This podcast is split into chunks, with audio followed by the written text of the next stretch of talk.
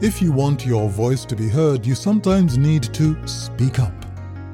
Me? No way, I'm not taking that on. Now, that's the attitude most of us adopt when faced with difficult situations.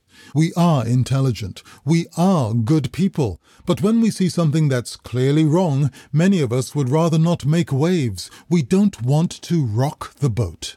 Yes, we'll complain about it to friends and colleagues. We may even write the occasional letter to the editor. But will we take the necessary steps to change things around?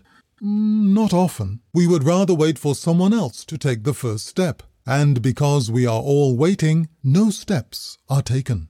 What we often do is withdraw our cooperation, thinking, if I'm not involved, then I'm not responsible if something goes wrong. But if we don't speak up time and time again, how can our voices be heard?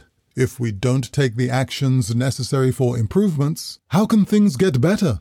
We can all be instruments of change, but first, we must believe it. Wishing you a truly successful day, and thanks so much for tuning in.